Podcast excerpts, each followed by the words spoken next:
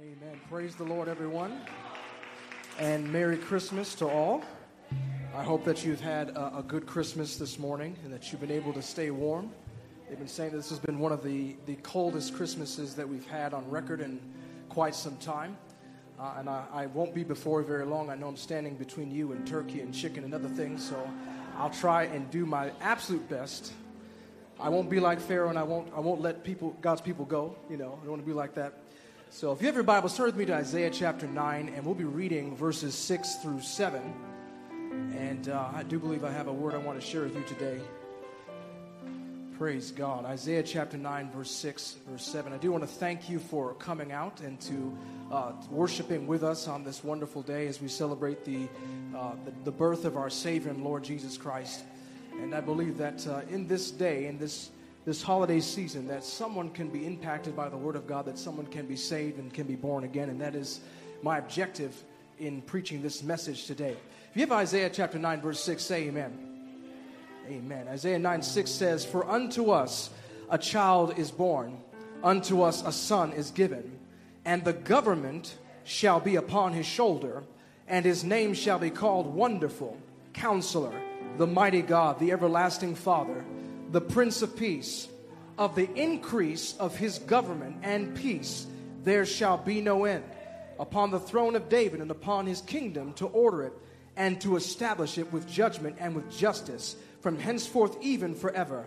The zeal of the Lord of hosts will perform this. I want to read verse 6 one more time, where it says, For unto us a child is born, unto us a son is given, and the government shall be upon his shoulder, and his name shall be called Wonderful, Counselor, the Mighty God, the Everlasting Father, the Prince of Peace.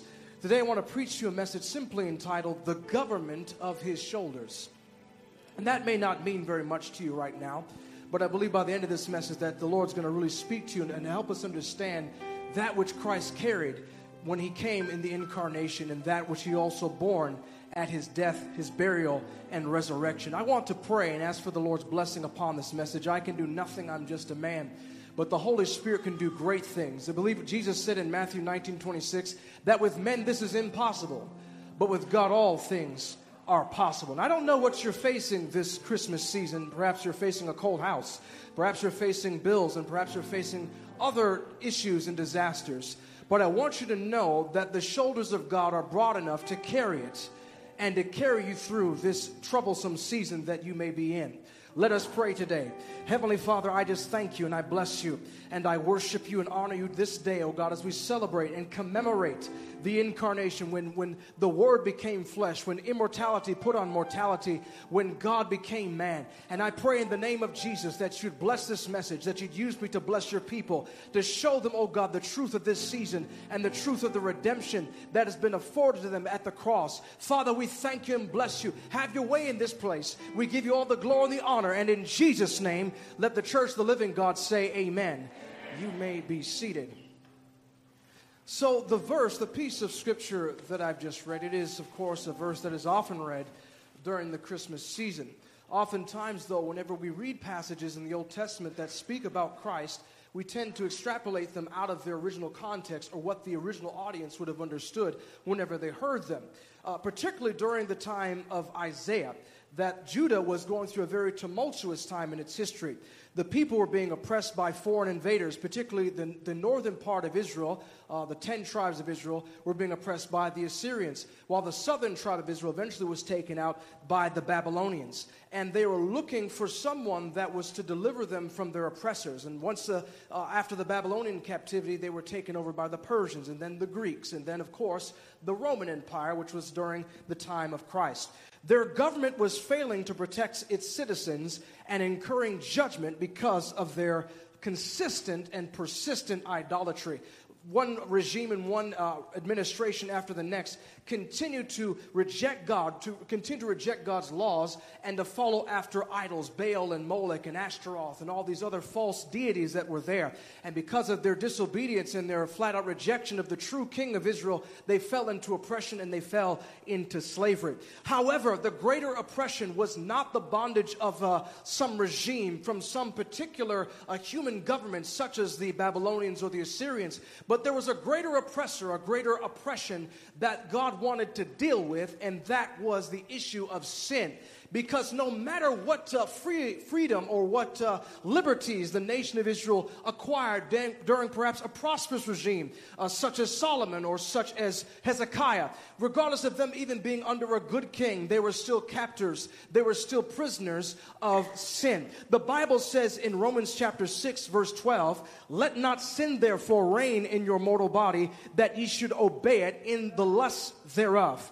In Galatians chapter 4, verse 1, the Bible says, Now I say that the heir, as long as he is a child, differeth nothing from a servant, though he be Lord of all, but is under tutors and governors until the time appointed of the Father. Even so, we, when we were children, were in bondage under the elements of the world. That the nation of Israel and the world at large was under not just the oppressive regime of a human being, some tyrant or some dictator, but they were under the oppression of sin, a, pris- a prison that you cannot necessarily see with your eyes, but yet is with you at all times. When you sleep and when you're awake, when you go to your job or where you eat, you are incarcerated. You're under the arrest, under the effects, under the influence of this horrible disease we call sin, this horrible master, slave driver called sin. And God illustrates this oppression by referencing the yoke of burden or a load that is carried by the shoulder. I want to back up a few verses in our main text in Isaiah chapter 9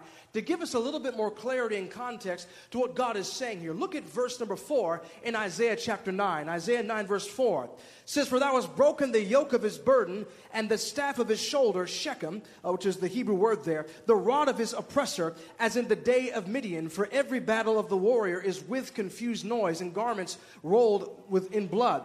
But this shall be with burning and a fuel of fire. God says he will remove this from the people's shoulders, his, his people's shoulders, and put the right to govern or a child that was to be born. One of the, the symbolisms of, of oppression or slavery was that of a yoke. A yoke was a device that was used to harness the energy and the power, the strength of a beast of burden, such as a donkey or an ox or a bull, and was used, of course, to plow a field or perhaps to tow a cart or some sort of load. The yoke is, symbolic of oppression. And the thing is that the nation of Israel was under this symbolism, under this yoke. And of course, what was the mechanism that carried the yoke was the shoulder. Which is why then God then mentions that there was going to come an, a liberator, there was going to come someone to emancipate the nation of Israel who would then carry this oppression upon his shoulder. Our main text in Isaiah chapter 9, verse number 6 For unto us a child is born, unto us a son is given, and the government shall be upon his shoulder and his name shall be called Wonderful, Counselor, the Mighty God, the Everlasting Father, the Prince of Peace. Now, what is the government? We use this term government here in the text. The Hebrew word there is misra, which means an empire, rule, or dominion, having sovereignty and having control or dominion over a particular area, an administration that was used to handle the affairs of its citizens and its patrons.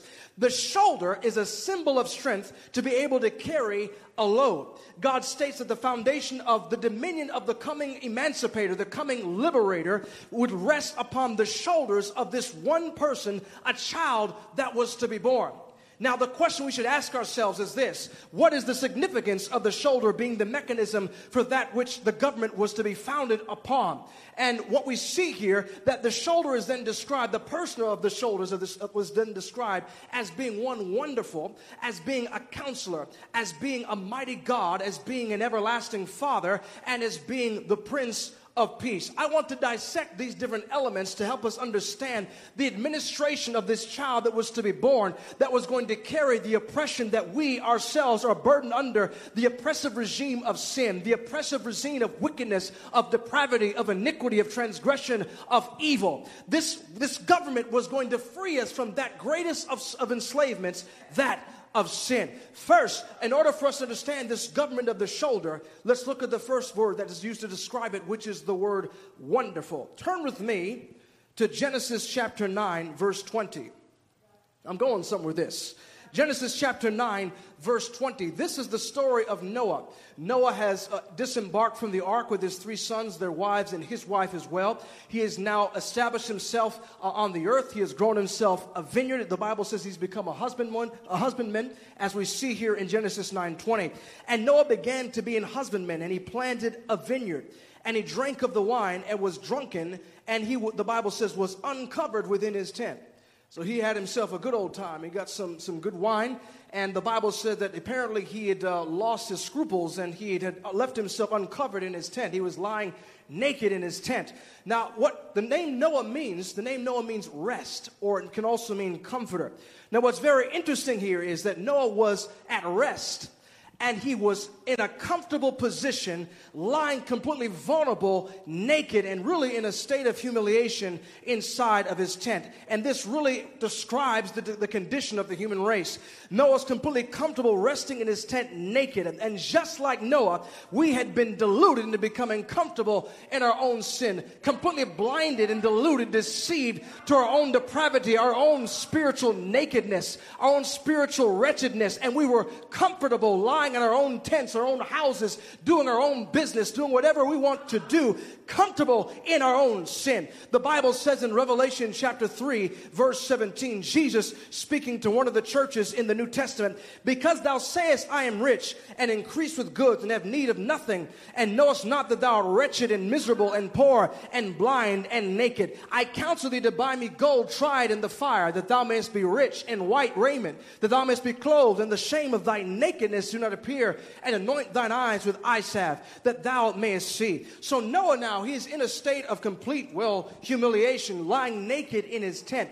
His, he has two sons who discover him in this very disgusting position, and they decide that they want to mitigate the situation. The scripture says that his two sons, Shem, and Japheth, they carried a garment to cover Noah's nakedness, and the Bible says that they did it on their shoulders. Look at this in Genesis 9, verse 22.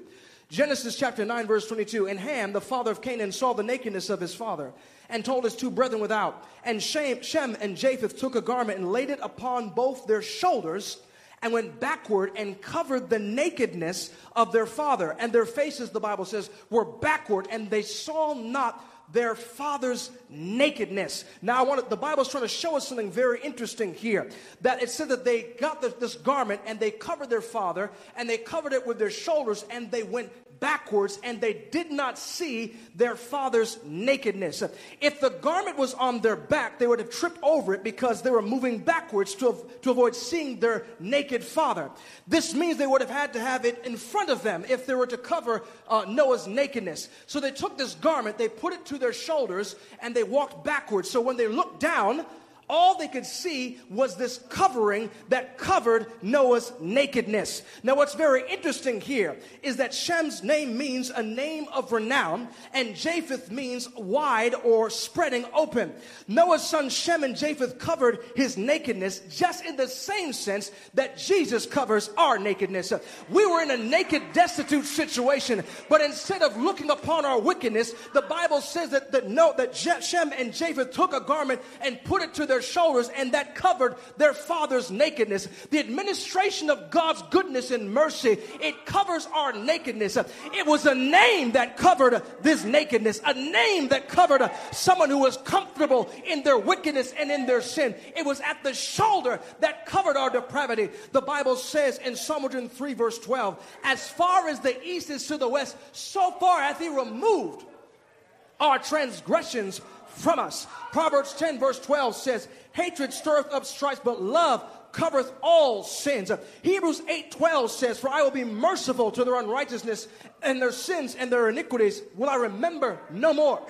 It is a wonderful thing that the shoulders of Shem and Japheth were used to carry a garment to cover the nakedness of their father. And it is a wonderful thing uh, when the name of Jesus is applied to us, even though we were comfortable in our destitution, in our sin, even though we were wretches undone, uh, the name of Jesus was applied at the shoulder to carry our wretchedness and our shame and to cover us from our sins. Number two, the shoulder represents also the carrying of the names or being a representative before God. which explains the next title that we see in Isaiah 9 6 that he was first called Wonderful. And then, secondly, he is called Counselor.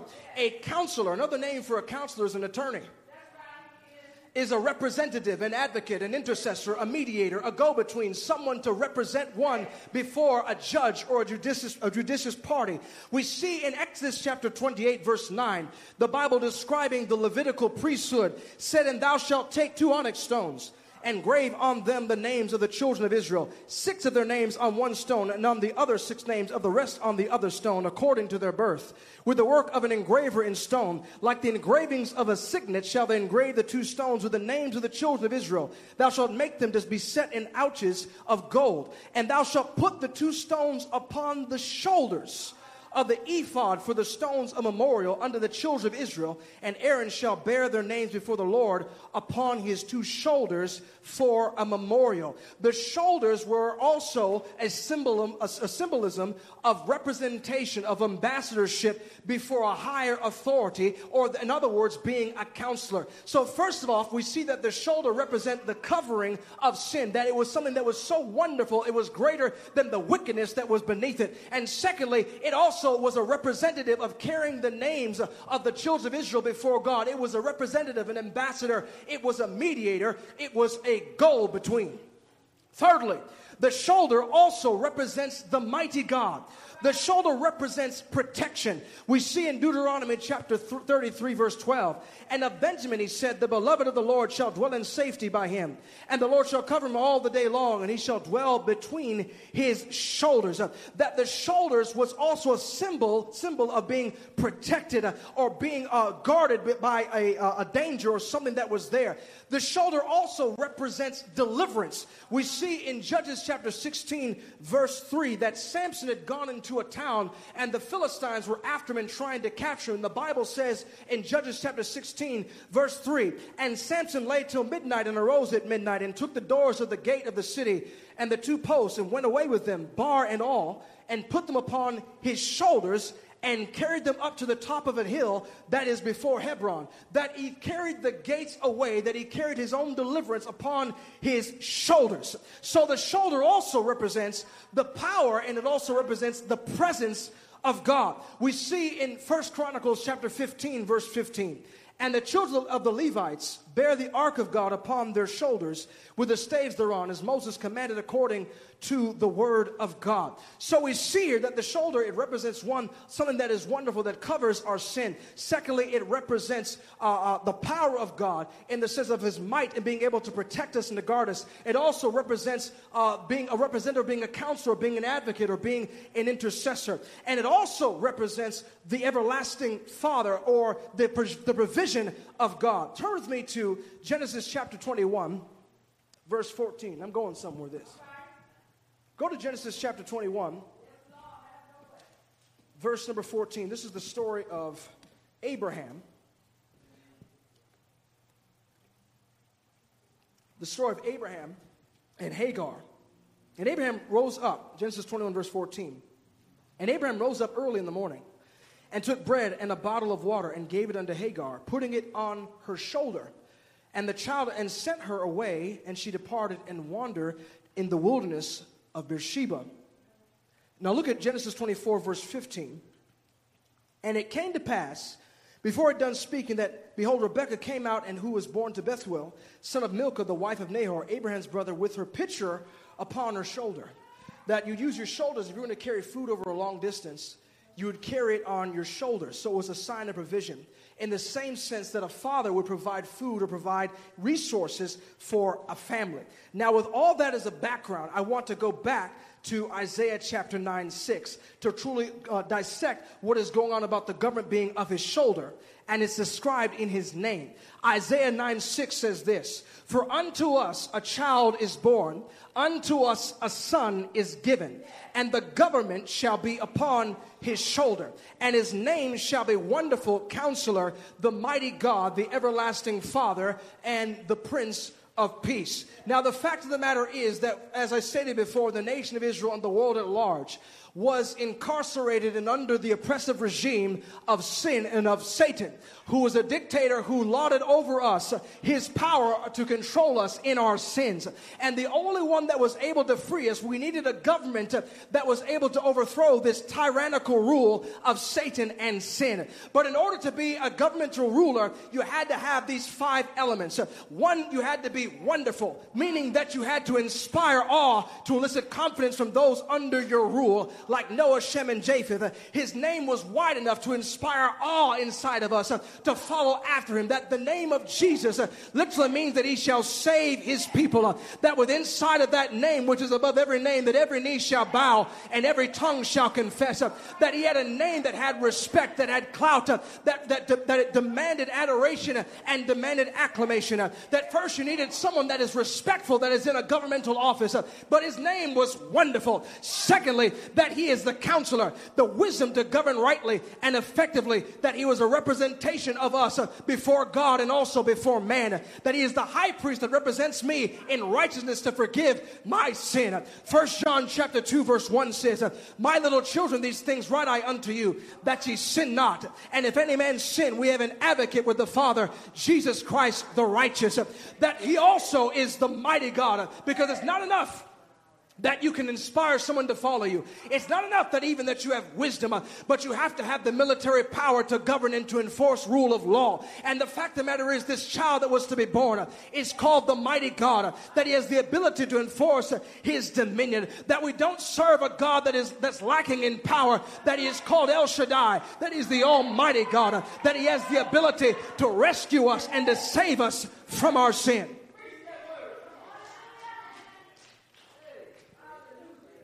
And he is called the everlasting father. What good is a government if it doesn't have the resources to provide for its citizens? I want to tell you that the administration of Christ has the best healthcare system there is. It has the best economy, economical stimulus package for your sins. Because when we were in debt into our sins, Christ created a, stimulus package to pay the debt that we owed against uh, to, owed to God in our sins.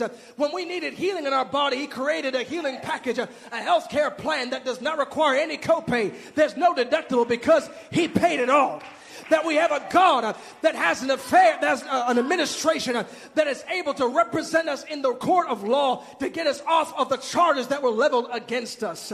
And that also that he is the everlasting father that he provides for his constituents he provides for those that are in need. And finally that he is the prince of peace and that the bible says in isaiah 53 verse 4 that surely hath borne our griefs and carried our sorrows. Yet we did esteem him stricken, smitten of God, and afflicted. But he was wounded for our transgressions. He was bruised for our iniquities. The chastisement of our peace was upon him. And with his stripes that we are healed. The government of his shoulder had the ability to carry all of the all the different aspects of a governmental administration and the government that he carried was called the cross that on the cross the name that was wonderful the name that was our counselor and intercessor before God and man, the name that was mighty, the name that was everlasting, and the name that brought us peace in our souls. He bore all upon his shoulders and he carried us all the way to the cross. The Bible says in Matthew 27, verse 27, then the soldiers of the governor took Jesus into the common hall and gathered unto him the whole band of soldiers. And they stripped him and put on him a scarlet robe. And when they platted a crown of thorns, they put it upon his head and a reed in his right hand. And they bowed the knee before him and mocked him, saying, Hail, King of the Jews. And they spit upon him and took the reed and smote on the head. And after they had mocked him, they took the robe off from him and put his own raiment on him. And they led him away to crucify him, that Christ on his shoulders carried everything. The government that was upon his shoulder was our shame and our sins. And this government is called the cross. And he bore it for us, but it gave him the right not only to carry that, but to carry something else. And that was to carry us. Luke 15 1 says, Then drew near unto him all the publicans and sinners for to hear him. And the Pharisees and scribes murmured, saying, This man receiveth sinners and eateth with them. And he spake this parable unto him, unto them, saying, What man of you, having an hundred sheep, if he lose one of them, doth not leave the ninety and nine in the wilderness, and go after the which is lost until he find it? And when he hath found it, he layeth it on his shoulders. The government of Christ's shoulders was broad enough and, and strong enough to carry me, to carry me out of my sin, to carry me out of my oppression. I'm going to throw in a freebie. This is not in my message. But um, as you know, this is the Christmas season. And in this Christmas season, there is something that is very iconic when it comes to when you think of Christmas. When you think of Christmas, when you think of like, you know, symbols and things, what's the first thing that pops in your head? Christmas tree. Christmas tree. That's the first thing. When you think of Christmas, you just see the Christmas tree. Why? We associate, because it's where the presents are, right? Where all the gifts, it's where all the goodies are. That's where all our memories kind of start off. It's at the, the Christmas tree. And something I discovered very interesting about the Christmas tree, because I was told for a while that the Christmas tree was pagan, that it was something that was uh, cultic, and it was something that had a, a, bad origin, had pagan influences, and it kind of crept in, into Christmas. And I started doing some research on this, and as I was researching it, first I found that it wasn't pagan, that it was, in, it was actually started by Martin Luther uh, in the 1600s and that he was walking uh, through a forest one night. He was coming home from, from uh, being in seminary, and he uh, was looking through the forest, and he saw the, these big pine trees, and he saw stars, and the stars were on the tree. They were kind of filtering through the trees, and they looked like lights. And he thought well, that was so awesome that he went and cut down a tree and put it in his house and put candles on it and started the Christmas tree. Found that's actually not true. So that, that's a myth. It actually started a few hundred years before that. And what's very interesting is this, is that the Christmas tree started from what were called um, mystery plays. In the early like 1200s and also the 1400s, the church used to put on plays of different portions of Scripture. They would sometimes would do it in a church, but sometimes they'd do it on the stairs of the church. Uh, and what would happen on December the 24th, Christmas Eve, they all the churches would put on in Germany. They'd put on a specific play a mystery, they'd call it a mystery play or a lit- liturgical play. And what they'd do is they would have a play about Adam and Eve. On the Christmas Eve, they would celebrate what's called the Feast of Adam and Eve. And in this, in this feast, they'd have a play showing the story of Genesis, where they'd show Adam and Eve um, falling, basically into sin, showing our fall. The main prop in the play was a fir tree, was a pine tree and on that tree they put apples on it. And that tree represented the tree of the knowledge of good and evil. And then they also put on the tree wafers or pieces of bread that they'd use for communion. And they would decorate the tree with the apples and with the bread. Because, and they do this on Christmas Eve. And the reason why they did this was to recognize our fallen sinful state the day before we recognize the day that the Savior would come to redeem. Hence the bread that was on the tree as well as the apples. The apples represented the forbidden fruit that we were, that we were not supposed to take and represented our fall, while the bread represented the body of Christ that was to hang on the tree. That was what was going to come to redeem us from our sins. When you look at a Christmas tree, we think of it as just a place to put gifts and to decorate it with tinsel. But the Bible says in Galatians 3:13 that Christ hath redeemed us from the curse of the law, for curses everyone that hangeth on a tree. That the tree is what Christ carried as the government of his shoulders. And that every time that you look at that tree, we shouldn't be thinking about tinsel and gold and thinking about Santa Claus, which is just another uh, diversion and delusion of what the true meaning of Christmas is. But what we should be remembering is first our fallen state, and secondly, the redemption that was to come. What are we hanging from our trees often? As I said, it's just gold and tinsel. But what, real, what the real Christmas tree was not a fir tree. The real Christmas tree was a cross. And that is what was carried. That's what he carried to, uh, he carried at Calvary upon that hill. And so I, I, I'm closing with this. Let's stand. Might make you look at a Christmas tree a little bit differently. The government of Christ's shoulders. This Christmas season, we, rem- we remember what Christ came to do. He came to die. I, I preached about this in my last message. It was 1 John 3, where it says that he, he that committeth sin is of the devil, because the devil sinneth from the beginning. For this purpose, the Son of God was manifested, that he might destroy the works of the devil. He was incarnated, he was born, he was manifested, so that we could be saved from our sins and saved from our depravity. And he carried it all upon his shoulders. For unto us a child is born, for unto us a son is given, and his name shall be called Wonderful. The government is upon his shoulders, and his name shall be called Wonderful, Counselor, the Mighty God, the Everlasting Father, the Prince of Peace. Now, here's the interesting thing is that this government that Christ carried, he also he invites us to take part in that in carrying that government.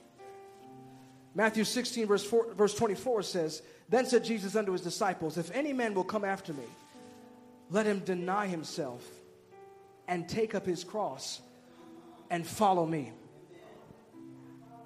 Matthew 11, 28 says this Come unto me, all you that labor and are heavy laden, I will give you rest. Take my yoke upon you and learn of me, for I am meek and lowly in heart, and ye shall find rest unto your souls.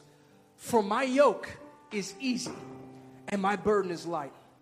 If you want to become a citizen of this government, there is some things you do have to carry. There is a yoke of Christ, but don't, don't get scared because this yoke is easy and his burden is light. And it's one that is, is an honor and it's a privilege that we get to carry the cross of Jesus Christ. I want you to understand in this season that Christ has come to carry. To carry, he carried your sins, he carried your, your sickness, and he carried your sadness. But we also have a burden to carry, and that is the cross, and that's to carry the gospel to this lost and dying world. And I offer to you this opportunity to come if you want to leave your sins at the true Christmas tree, which is behind me. The Christmas tree is a place where we leave gifts, but the true Christmas tree is where we leave our sins. Today, when we celebrate the Christmas tree and we, we, we, we, commemorate Christmas, we go there to get something to bring back with us. In this case, we go to the Christmas tree to leave something there so we don't have to carry it anymore. and I offer you this opportunity to become a part of the government of his shoulders and allowing him to first carry your sins upon his shoulders. These altars are open. I want you to remember that this Christmas season, that Christ has came. He's wonderful. He's a counselor. He's a mighty God. He's the everlasting Father. And He is the Prince of Peace. And He is here to rescue us from our sins. God bless you.